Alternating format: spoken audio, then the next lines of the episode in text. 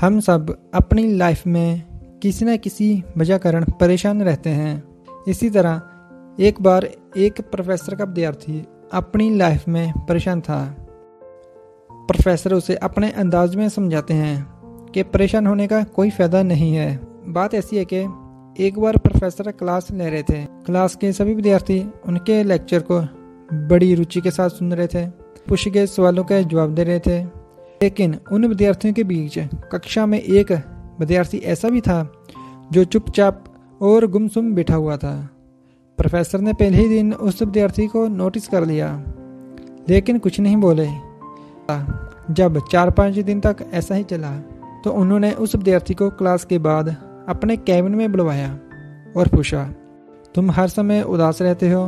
Class में अकेले और चुपचाप बैठे रहते हो? लेक्चर पर भी ध्यान नहीं देते? क्या बात है? कुछ परेशानी है क्या?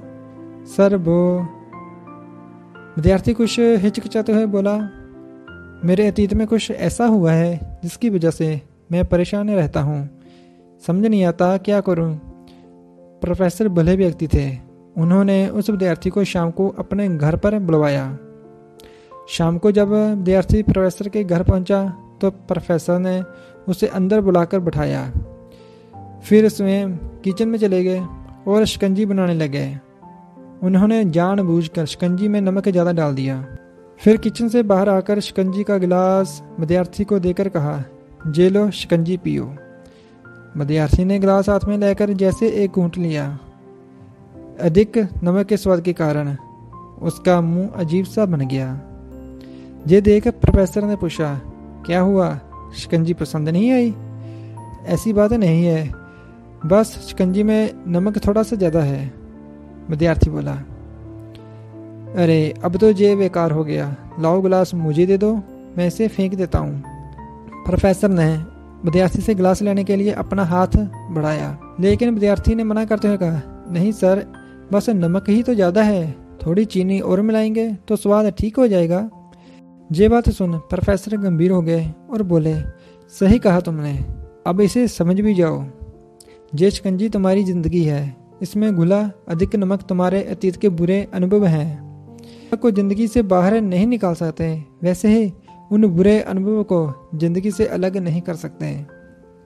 वे बुरे अनुभव भी जीवन का हिस्सा ही हैं। लेकिन जिस तरह हम चीनी घोलकर शिकंजी का स्वाद बदल सकते हैं, वैसे ही बुरे अनुभव को भूलने के लिए जीवन में मिठास तो घोलनी पड़ेगी ना? इसलिए मैं चाहता हूँ कि तुम अब अपने जीवन में मिठास घोलो।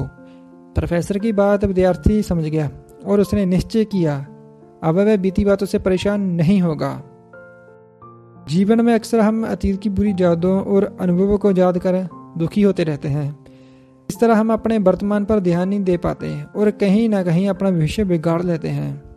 जो हो चुका उसे सुधारा नहीं जा सकता, लेकिन कम से कम उसे बुलाया तो जा सकता है। और उन्हें भुलाने के लिए। नई मीठी यादें हमें आज बनानी होंगी। जीवन में मीठे और खुशनुमा लम्हों को लाइए, तभी तो मिठास आएगी।